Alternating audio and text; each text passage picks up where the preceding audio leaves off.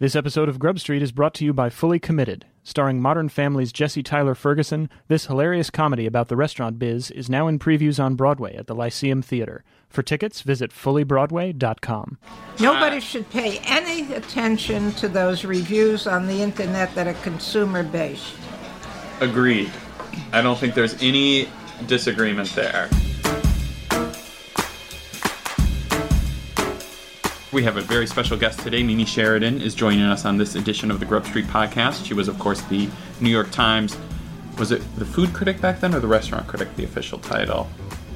I guess restaurant, but I did food too, so I restaurant think that's and quibbling food critic between from, I think it was 1975 to 1983. 1976 to 1984. There we go. And You almost she is, got it, Admiral. You I almost was just a year off. She is a obviously still a very prolific food writer. She has a new book, uh, 1,000 Things to Eat Before You Die. 1,000 foods to eat 1,000 before you foods to eat before you die. I keep I'm, I'm like I'm batting 85% here. got it. That about 52%. and oh yes, and as always, the grumbling is coming from our our New York Magazine restaurant critic Adam Platt, who joins us as well. Hello, Adam. Hi, Alan. I'm Mimi. We are actually in the private dining room of Via Carota, a year, year and a half old restaurant in the West Village. And the reason we chose this restaurant is because I think it embodies a lot of the characteristics of a modern New York and American restaurant. Right now, it's Italian, which a lot of restaurants are. It's mostly a bar, it's very casual, it's a cafe all day. There is not really an appetizer entree structure to the menu. It's a lot of small plates, a lot of sharing, very straightforward, high quality ingredients, cooked very simply, and just a very comfortable place. Also, it's close to Mimi's house, Helps. that helps. and we're going to get to have some lunch. And we're going to have some lunch. Okay. Talk And- with our mouths full. Uh, and we are going to talk about how restaurant criticism has changed over the years, or maybe hasn't changed over the years. You were saying earlier you don't think that the, the role of the, the restaurant critic has changed much. No, I certainly don't think the role has changed. The role of a critic is to guide readers to places they might want to eat or might want to avoid and what might be good to order when they get there. That's the role of the critic. The method of criticism, the method of delivery of the criticism may have changed, but that to me is the role of the critic, and I would say the critic is on the consumer side, not the restaurant or the industry side, and I can't imagine that that has changed or should not change. let's talk about the environment, though. You began uh, writing about food and restaurants in the 70s, right? I began much 60s, 70s, earlier than that 60s. for the first Village Voice, Cue, so on. So, why don't you describe for us a little bit how the environment, uh, the restaurant environment in the city has changed? I think it's a quicker environment now, a more pressured environment, in that so many are opening so rapidly, and that so many are trying to do what is innovation or more modern cooking or more creative, and every chef has a goal, what he's trying to do, something I try not to look at or hear anything about because it's dinner and I don't care what he's trying to do. Um, but you know, there have always been new restaurants. There have always been restaurants that were trying to do things in new ways. I do think it's um, more rapid and more places open now. These days, I mean, from my point of view, everything's a two-star restaurant, basically. And the- Everything is, is a, is essentially a two-star restaurant. All the new restaurants that I'm that o- you, we can debate about this, but the restaurants generally that we critics review do not tend to be in the classic four-star Le Bernardin range. It's a whole cavalcade of similar bar-type restaurants of the kind where we are today. And so it's really the, the critic's job is to convince the reader which ones are the best and which ones which ones are. Yeah, but I don't think they're all two star. I think uh, they may be the same type of restaurant, but some produce much better food than others. You go in to have dinner. Is it really good or is it not? You may have to explain something to readers that says there are no appetizers and no entrees and, and this is the way you order, but ultimately the food is either good or it isn't. The service is either good or it That's not true. Uh, The price is even exorbitant. maybe what This I'm is talking what about I'm is saying the all the star system. Maybe the star system needs some readjustment. Well, I think that the you're talking about Let's- the let- trappings of the restaurant. I'm talking about the classic Michelin, New York Times, sort of uh, high and mighty ratings of restaurants. And in my view, there are less of the the high, the, the, the fancy ones these days, and many, many more of the, the, the moderate ones. well, it's And it leads on the part But a of this critic, moderate at one, least. a moderate one could get four stars. I, I have a five star system. I never get five stars. I've only I have I've given two restaurants five stars in my. Oh, you have five no, stars? you've never given I've five. never I've given two restaurants five stars and I've taken them away. In your words, let the record show that every Friday, when you are finishing your review, there is a constant stream of expletives coming from your desk about how many stars you are going to give. Let the record place. show that this critic, and I'm talking about me, hates the star system. What I about love you, it. Mimi? I love it. Oh. It forced me to come down to a final opinion. I had to struggle. What do I do? I think it's four. Do I think it's three? And I was that was sort of reductive, and I thought very helpful. I mean, I gave Like, four what- what stars to Hatsuhana. Everybody was incensed. A sushi place with a sushi. It was brand new. It was fabulous. Every bit of food was good. Uh, I gave three to an Indian vegetarian restaurant, and all the French and Italian restaurateurs went crazy because how can you give three stars to anything that isn't French? Well, you were operating at a time when it was this very continental-centric world, and that these these these other foods were just coming onto the scene. Yeah, except and for you being a- Chinese. Chinese, Chinese. was al- always, you know, it was just the beginning of northern cooking. Uh, it was quite interesting. Italian restaurants first, you know, were southern Italian immigrants who came here and did red sauce.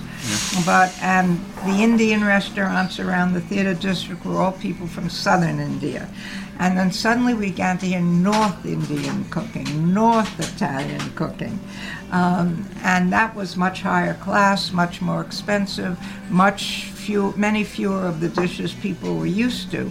So there was suddenly a change to gourmet status to something that had not been quite gourmet status before. As a critic, do you feel like, in addition to saying these restaurants are good and bad, which is the most basic part of that job, it's also an opportunity to introduce readers to these things that they might not know of? I mean, you're talking about new Yes, cuisines. and to explain if it's a, a, an exotic menu, something they're not used to, the sense behind the menu, what do they eat in this place, and then what are the dishes? What do you know? What do they have in it? So people know how to make a choice and don't feel at a loss. You you want to make it easy for the customer, and the customer I cared about was not the foodie. It was not the profession. It was people, middle class people who would come into New York for a special occasion on a, on a anniversary or a birthday, and then everyone else who could draw from that review was welcome to. But that was the middle level I kept in mind, and uh, I wrote a review that I would want to read if I were trying to decide whether to go to a restaurant. And that's the way I would still write them, and whether I would have readers is the question, because I think the style of reviews have changed a great deal. They're much more talky. Uh, many of them delve into uh, long descriptions of the zeitgeist, uh, what's going on around it. There are referrals to music, referrals to writers, or so that you know that this is an in place. I don't care about that. There are some reviews which I don't read the first column and a half because that's I me. don't care. That's me, the Zeitgeist guy.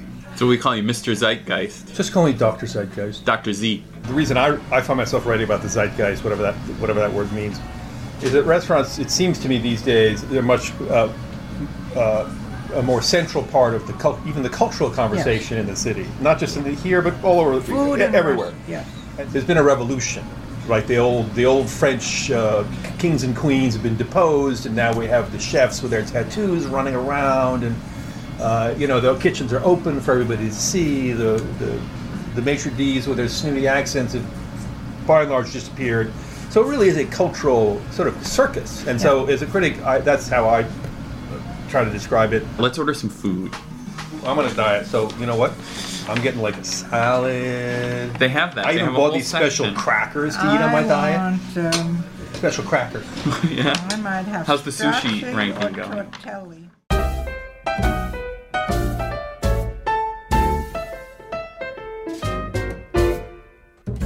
Before we move on, a word from our sponsor.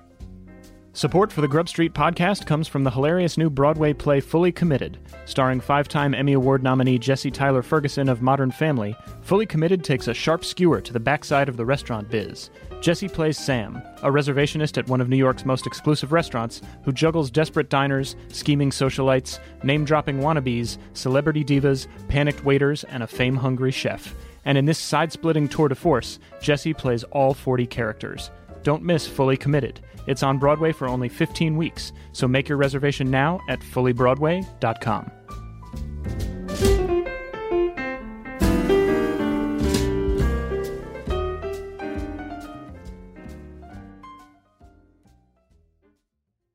What's your view? Thank you very much. Did you uh, engage in sort of disguises? When You were Absolutely.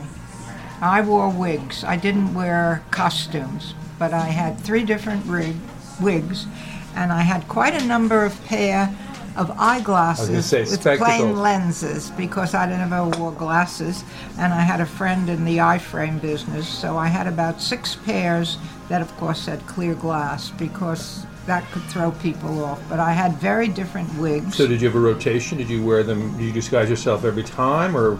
Almost every time. Almost every time. My Unless gosh. it was a place where I knew they really knew me, then it would be silly. And there are few things more embarrassing than coming in with a wig and having them say, Good evening, Miss Sheraton. Because And you know, in this day and age, for the record, no wigs for Platty. All right. No wigs for Platty. No wigs. For the record, if Platty came into a restaurant wearing a wig in this day and age, it would be online in what? A minute and a half. But That's the problem. It would, it would be Hysterical Instagrams. cackles and laughter, far and wide. I would love it if you came to dinner one night with a wig. But, you know, I always made the reservation under another name. I was always, almost always with four people, and I would have the other two guests arrive first Yeah. to see the treatment at the door before I came. And if I were very much in doubt, I would say, I'm going to deliberately be late. You order an appetizer so we can see. And that produced amazing results. I mean, it produced um, stale bread being taken off the table and baskets of fresh bread. It, in the days of the um, pastry wagon, if around 9:30, 10 o'clock at night, most of the cakes had been cut into, whisk it away and bring out fresh cakes, which you know no restaurateur wants to cut into at 10 o'clock at night. Uh, lots of things like that, including a big exchange of smoked salmon at the Four Seasons many, many years ago. They just whisked away a dried out tail that they were about to slice for my friends and came in with a whole new fish. People have called in chefs from other places. I mean, Yeah. I wrote a piece for Vanity Fair on what a restaurant can do when a critic appears unexpectedly and there were many, many things. And at that time, there was a very good restaurateur in New York, Adi Giovannetti, who had the restaurant Il Nido. And he called me and he says, Signora, we can do a lot more than that. You don't even know the half of it. Somebody told me uh, that they they they sometimes, uh, quite often actually, will tailor certain dishes to when they think the rest of the, the, the critic is coming. And, and there's a restaurant, I think it was I think it was Danny Meyer. He said we have what we call platnip for when the giant plat figure appears, which is like, of course, you know, giant haunches of pig and you know, ribs and whatever. You know, so they're like they're thinking they're thinking about it a lot. Yeah. Well, a lot. what's funny is going out with you to a new restaurant. The meal takes about twice as long as it does, and it's not because you're ordering more food. It's because the length between the courses takes a long time. Throwing out that chicken, it wasn't quite perfect. It's it's Right. it's actually it's like it's strange how different every, the whole vibe is different. The staff is on their best behavior in a way that they aren't when They're you're horrified, not there. actually. They're- I know they're- they're, they're- afraid they're- of making a mistake. Sometimes it seems, and the whole the whole experience is just completely different going with you and without you to the Oh, same that's good to restaurant. know. That's good to know. Absolutely. Takes much, much longer when they know you. Mm-hmm. You noticed when you're wearing your wigs that, that it was more natural. Right, right. Did you take notes? Never took a note. You mind like a trap. Mind like You a didn't. trap. You didn't shuffle off to the bathroom or. No, no. When I traveled, when I, for example, spent four weeks in France for the Times, and that was a long span, and I would steal menus in those days because there weren't. I might check on the menu what I had when I got back to the hotel room. Once or twice there was something about a place I knew I would forget because it wasn't the food. Uh, I remember one, I don't remember the restaurant, but it had some kind of very unusual red ceiling.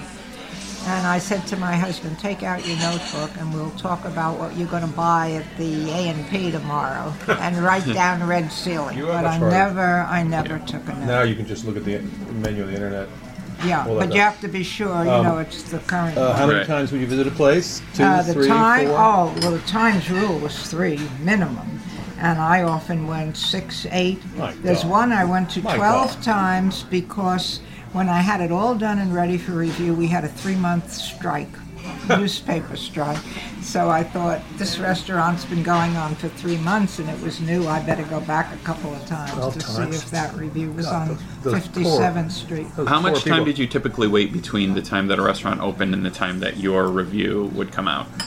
That depended a little bit on the um, amount of publicity the opening engendered before it. In other words, how quickly did it become a hot topic? But the, the fact that I had to go at least three times meant it almost always took a month or six weeks before I saw enough. And I would try to do, you know, a dinner and a lunch. And I always went out, I, maybe it should be an autobiography title, I always went out on Saturday night because that was the night the bridge and tunnel co- crowd comes. That's when restaurants often the chef isn't there, often the owner isn't there, and I wanted to see what happened to people Under the worst circumstances, Right, essentially. Right. So I always went out on Saturday. What about uh, tales of uh, chef outrage? I've been kicked Not out. Where'd you was- get kicked out? I've been kicked out. The Water all, Club. the good ones all get kicked out. The Water Club uh, because I had given Buzzy O'Keefe a bad review for the River Cafe, or at least not a glowing review. And one night, it was shortly before the Christmas season, we were five people and we were in the Water Club. And we ordered some wine and we were drinking, we didn't get menus.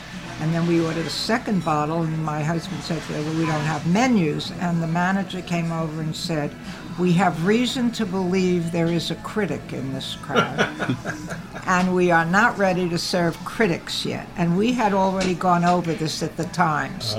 That, first of all, you don't lie, you say yes, uh, but uh, you leave because, according to old New York State hospitality laws, a restaurateur or a hotelier can keep out anyone he wants as long as it's not on the basis of sex, religion, or race. If he doesn't want anybody there in red dresses, he doesn't have to give you it. And so we left and we wanted to check for the two bottles of wine, one of which we were going to take with us because it had just opened. They didn't want to give us a check.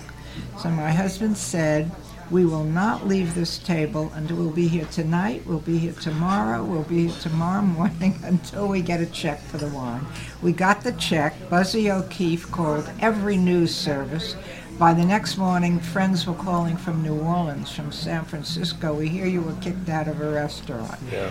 I, I don't know about you, but I, I always, I, mean, I think out, out, outrage is part of the job, and I'm surprised it doesn't happen more, actually. Yeah. You know, we're Well, critics, in you, you, you know, they're putting their heart and soul into the But situation. letters, they took full page ads in the Times refuting the review.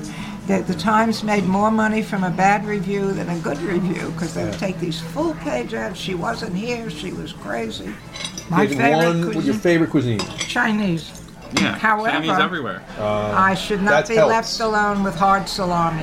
I should not be left alone with, uh, you know, Mrs. Wick's cheddar that I, I get should not my- be left alone with hard I think we have another autobiography title. Let me tweet that one. uh, favorite uh, eating town? That's I used to love eating in New Orleans. I haven't been there in a long time, but that was fun. It was a place where if you wanted a really great meal, you went to seven or eight different places and had the specialty at each. That used to be, you know, the gumbo here, but the jambalaya there, the crabs here. But it's almost gotten like that here, where you can go, especially in a neighborhood like this, you can go have one dish here, one dish here, and you can really kind of create a night you out of can that. get in. But it's easier. I feel like it's gotten a lot easier to get in lately than have Really? been before. If you're not going to the new, new, new restaurant, I think a lot of times you can. The waits are not. You know, for a long time it was two-hour Where? waits. Nobody was Orleans? taking reservations in New York. I once um, was introducing, uh, interviewing Thomas Keller in San Francisco. Chef at per se. and the French Laundry. Let's not forget that. And because he had restaurants in New York and in California, I asked him, what is the difference in the audiences that you find between the customers in each place? and he said something that was immediately corroborated by Michael Bauer, who's the restaurant critic of the Chronicle. This was a big meeting, and he was there. They care more about ingredients in California and more about preparation in New York.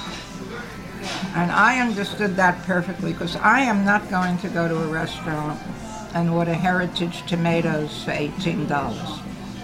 Times um, have changed. I did a book with Alan King once, and, and Alan was a great restaurant buff, great food buff, cook, everything. And he said, I like to see a little cooking for my money. and so do I. so I told Thomas, I know where to buy a heritage tomato. I have a sawtooth knife. I have sea salt. That's tough though in New York because I think a lot of people don't cook, and and so you go to restaurants and you do see things that, eh, as someone who can cook, you think, oh, I could do that at home. Why am I at Well, a you can restaurant slice for a tomato. Yeah, right. Every, everybody can slice it. And I can go to the farmer's market and get a similar tomato. Right. Do you cook? Because we're talking about cook a ingredients. fair touch little bit. Mm-hmm. I can grill Roast things, chicken. I can roast things, and I can cook things in a pot. But I'm not. I'm much more of a consumer. I'm not the. I, I don't have the obsessive qualities of a really good sh- chef or cook or. I mean, you know what I'm talking about. Uh, so I cook things that I can readily consume. The problem is that I live with uh, two diminutive daughters and a diminutive wife. So if I cook a lot, I end up eating everything, and I'm eating everything anyway, all the time. No, so it's that's like, not inspiring. So, so it's not. An, you're right. It's not an inspiring situation for me. I think my hope is that when I'm finished with this daily round of you know whale-like consumption, that I will have time to sort of sit back. 'Cause I maybe that's happened with you. For me, it began with cooking. Did you, uh, you grew up in Brooklyn, right? Did Right. You grew up in a, a cooking household. You, Very much so. mother. My first book about, was about that, from my mother's kitchen. And it was sort of with autobiographical stories and my mother's recipes. And my father was in the business. He was a wholesale fruit and produce merchant in Washington Market, in the area now known as Tribeca. So he used to come home talking about the difference of apples on the west coast and apples on the east coast, and oranges from Florida versus California, grapefruit. So this was sort of the talk that got around, and I think I began to develop a sense of discernment that not every tomato is the same, not every orange is the same. So you begin to taste. And between my mother being a wild cook, I mean, she made traditional things, she took recipes from newspapers, and we would comment on the food at the time. I don't like it this way, I like it better the way you did it last time, you know. And I used to do my homework in the kitchen, so I could see what my mother was preparing for dinner. I always knew what a meatloaf looks like when it's being mixed up you know, certain things so that when you get to do it yourself, you say, oh, this looks didn't look this wet when my mother made it. So I love it. Well, you're a cook. I came at it from cooking. Eh? You're a discerning individual. Well, I came at it from, you know, I went to culinary school, worked in restaurants long enough to know that I didn't want to work in a restaurant. yeah, me neither. For the record, for the record, I came at it from eating. Do you think that the um, sense of uh, like everything's great, everything's wonderful, the sort of sense of hype that you get on the internet? You read the websites. Oh, you the, the, the, the 25 Right. hottest. Wow, everything's hot. We're all hot. It's all hot. I'm gonna be hot.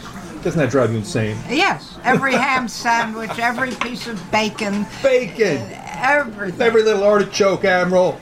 I, to play devil's advocate here, I would say that it's not everything. I think that as a food writer, it's more it's more interesting to tell people about stuff that you like, especially if it's not a review. If it's just a story about, you know, here's 800 words of interesting copy. and it's not a hyped up restaurant that you then need to explain. Well, hold on, it's gotten a lot of hype, but it's maybe not as good as you think it's going to be. But if you see something exciting, you want to tell people about it, and the internet facilitates that because you can say, "Look, go eat this sandwich. It's awesome. It's going to cost you eight dollars, and it's going to be the best lunch you have all month." The internet facilitates hype. Let's just be frank. Critics are we're supposed to, you know, we're supposed to have a jaundiced eye, and I'm more and more accused of being too jaundiced or like uh, jaded. Well, there are fads that become so excessive. Uh, kale, quinoa, burned carrots. I mean, you go. Burned it's like carrots. A, it's like a signature that you go into a place and you see. Burgers. Oh, I'm in the right place. This place is with it. I'm eating burned carrots, baby. and, and, and Castle Vic Mount Olive. Let me tweet and, that. Uh, uh, kale with everything. I wrote about kale 40 years ago that it was a great vegetable, but I was talking about kale the way it was in soul food restaurants, kale the way the Italians and the Chinese did, cooked very soft with a lot of fat and grease, salt pork or ham hocks, or the Italians did it with garlic and oil, smothered but soft and it was delicious. And now kale is dried and grilled and raw. It's really quite obnoxious. It's horrible. Kale is a hot but kale. Everybody has kale? to have it. It's on the menu here. You know- if you, it's a buzzword. It tells buzzword. people they're in the right place. Buzzword Oh, Admiral. What are your least favorite food writing words to use as a writer? tasty. Tasty's a bummer. Generic. I use it quite a lot, actually. I I never was- do because the first time I did, someone wrote in and said never use the word tasty. See it in your mind. The other one that I can't, I really drives me insane is thrill.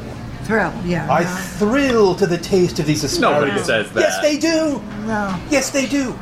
Toque. I hate toque. Toque. I don't want to hear toque anymore. Toque is a reference to the chef, unless you're talking about the hat. I don't want to That's hear a bad word. boîte anymore. Unctuous. I don't hear unctuous anymore. Unctuous is the worst because everyone uses it incorrectly. Also, We don't want to hear that anymore. We don't want to hear eatery anymore. I, I, I say this, and maybe tell me if you agree or not, that, that being a restaurant critic, like all the other being a critic, of a, you're a book critic or a movie critic, all the critics are there are seeing the same book or movie or TV show, but obviously um, in restaurants things change all the time, and so I think it's it's the most subjective of the critic critic disciplines, and what you try to be is consistent, but you can't be sort of all all, all knowing. Do you have any thoughts But- on that? I regard it as a performing art, cooking in restaurants, and in that respect, maybe closer to dance and theater, mm-hmm. because it has to be rendered every time it is to be experienced, and therefore the performance can always be different. You know, the, the Met, Placido Domingo is better one night than another. So I don't think every critic does experience the same thing. so is it is the job? I, I think I think a lot of people who are kind of step back and just read restaurant reviews, you know, once a week. It seems like the greatest job in the world. I think we've sort of talked about the pet peeves and the minutia a lot, but is it as great as most people think it is as a profession? certainly was to me. I adored it. And I, I still can't suspend critical faculties when I go into I love restaurants. And when I worked for Joe Baum on the creation of the Four Seasons, one of the most exciting times was 20 to 12 in the morning when the whole room is perfect and the sun is shining and you're waiting for the first people to arrive, you know. And I found that very, maybe like, you know, the curtain goes up. It is a, So I love great- the institution. It's a production. I was once in a very famous coffee shop in Chicago called Lou Mitchell's. It's a huge coffee shop that caters to the mercantile exchange, and and so they open at five in the morning, and they do very fancy super breakfast. Everybody gets a prune and a piece of orange and yogurt. You wait online, and I was waiting online, and about 15 minutes. And finally, I was going to be seated, and either the manager or the owner, I still don't know which, came over and took me to the seat. And he said, So, where is your place? And I said, What do you mean, my place? He said, Don't you have a restaurant? I said, No. What made you think so? He said, The way your eyes were working the room.